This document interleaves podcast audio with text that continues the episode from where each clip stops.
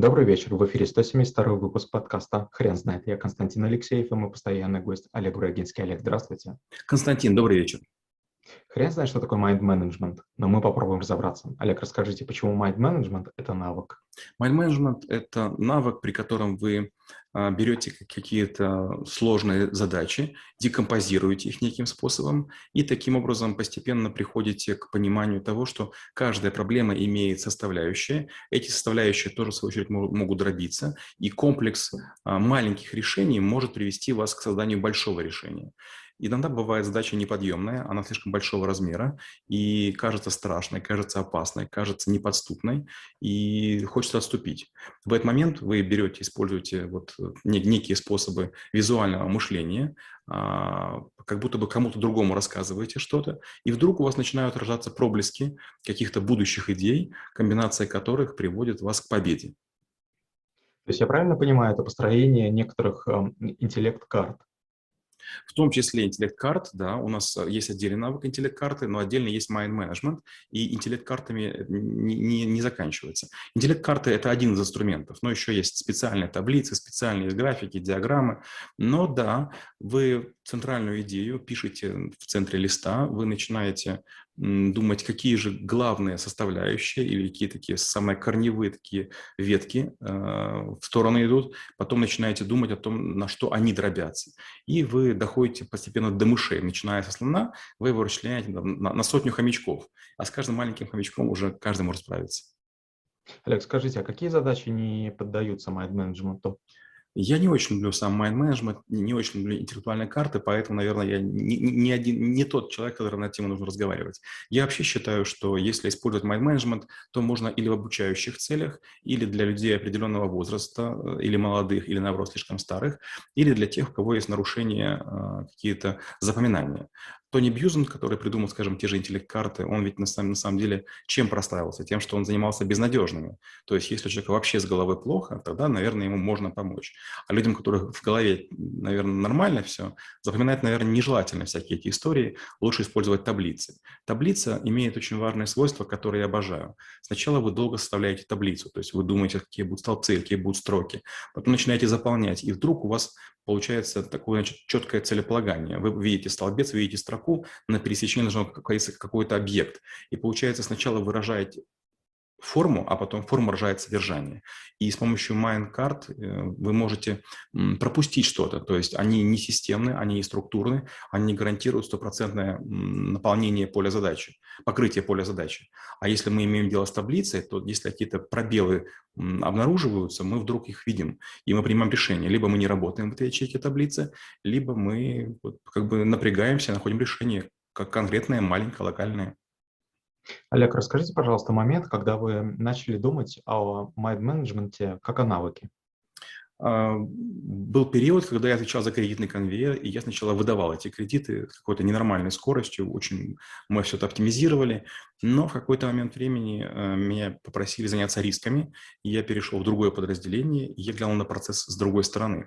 Получается, кредитчики и продавцы пытаются побольше продать, рисковики пытаются их сдерживать. И вот на этом сдерживании возникает некий здоровый подход, некий баланс, при котором лучшие клиенты таки получают кредиты, а худшие негодяи и мошенники отказы, получают отказы. И вот тут, работая с рисками, я увидел много разных разрозненных систем, разных, разных подходов, разные кривые, разные таблицы коэффициентов, которые применялись, и я не сильно мог понять, почему менеджеры, то чехи, то венгры, то русские, то украинцы применяют какие-то то одни подходы, то вторые, почему они спорят, какие из них лучше. И что я сделал? Я попытался всех их помучить по поводу каждого инструмента. То есть я сделал таблицу таблиц. Я поговорил с разными людьми, чем полезен или вреден инструмент применения там, к, к конкретному каждому полю.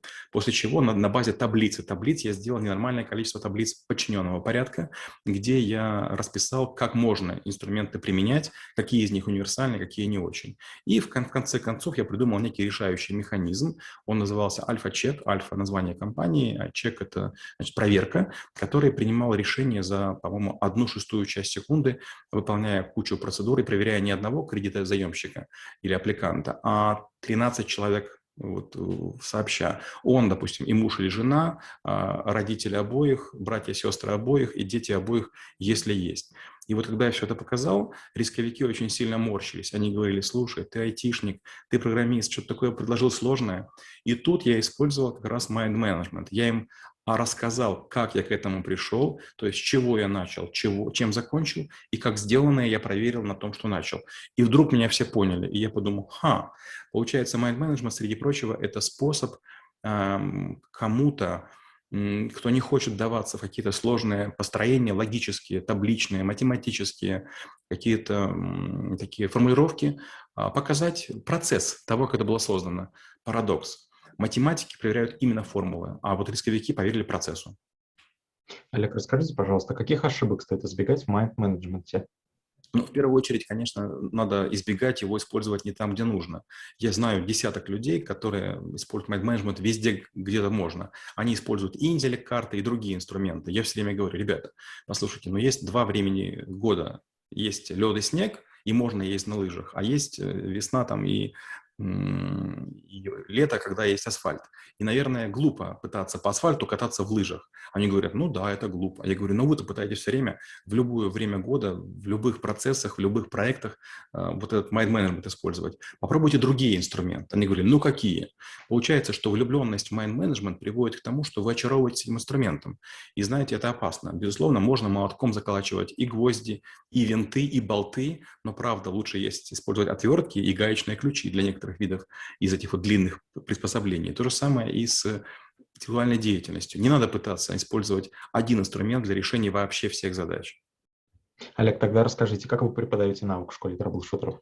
Ну, первое, с чего я начинаю, я уже сказал, я признаю, что я вот, там ряд навыков, которых я не очень люблю, это гипноз, эн эл пи, это майнд-менеджмент, это интеллект-карты и там похожие, по одной простой причине, потому что это хайповые навыки, то есть есть буквально полторы-две книги, есть два-три инфогуру, которые все время пропагандируют, и они говорят: пишешь, допустим, там книгу, используй майнд-менеджмент, ты создашь очень красивые виртуальные миры.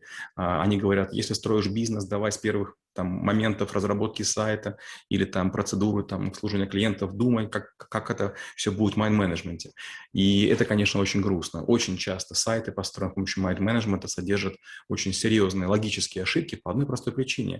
Люди слишком увлекаются инструментом, который не сильно подходит, делают большие лакуны, большие такие провалы, неисследованности, необдуманности. И потом клиенты, когда пользуются, они думают: ну как же вот этого можно было не предусмотреть.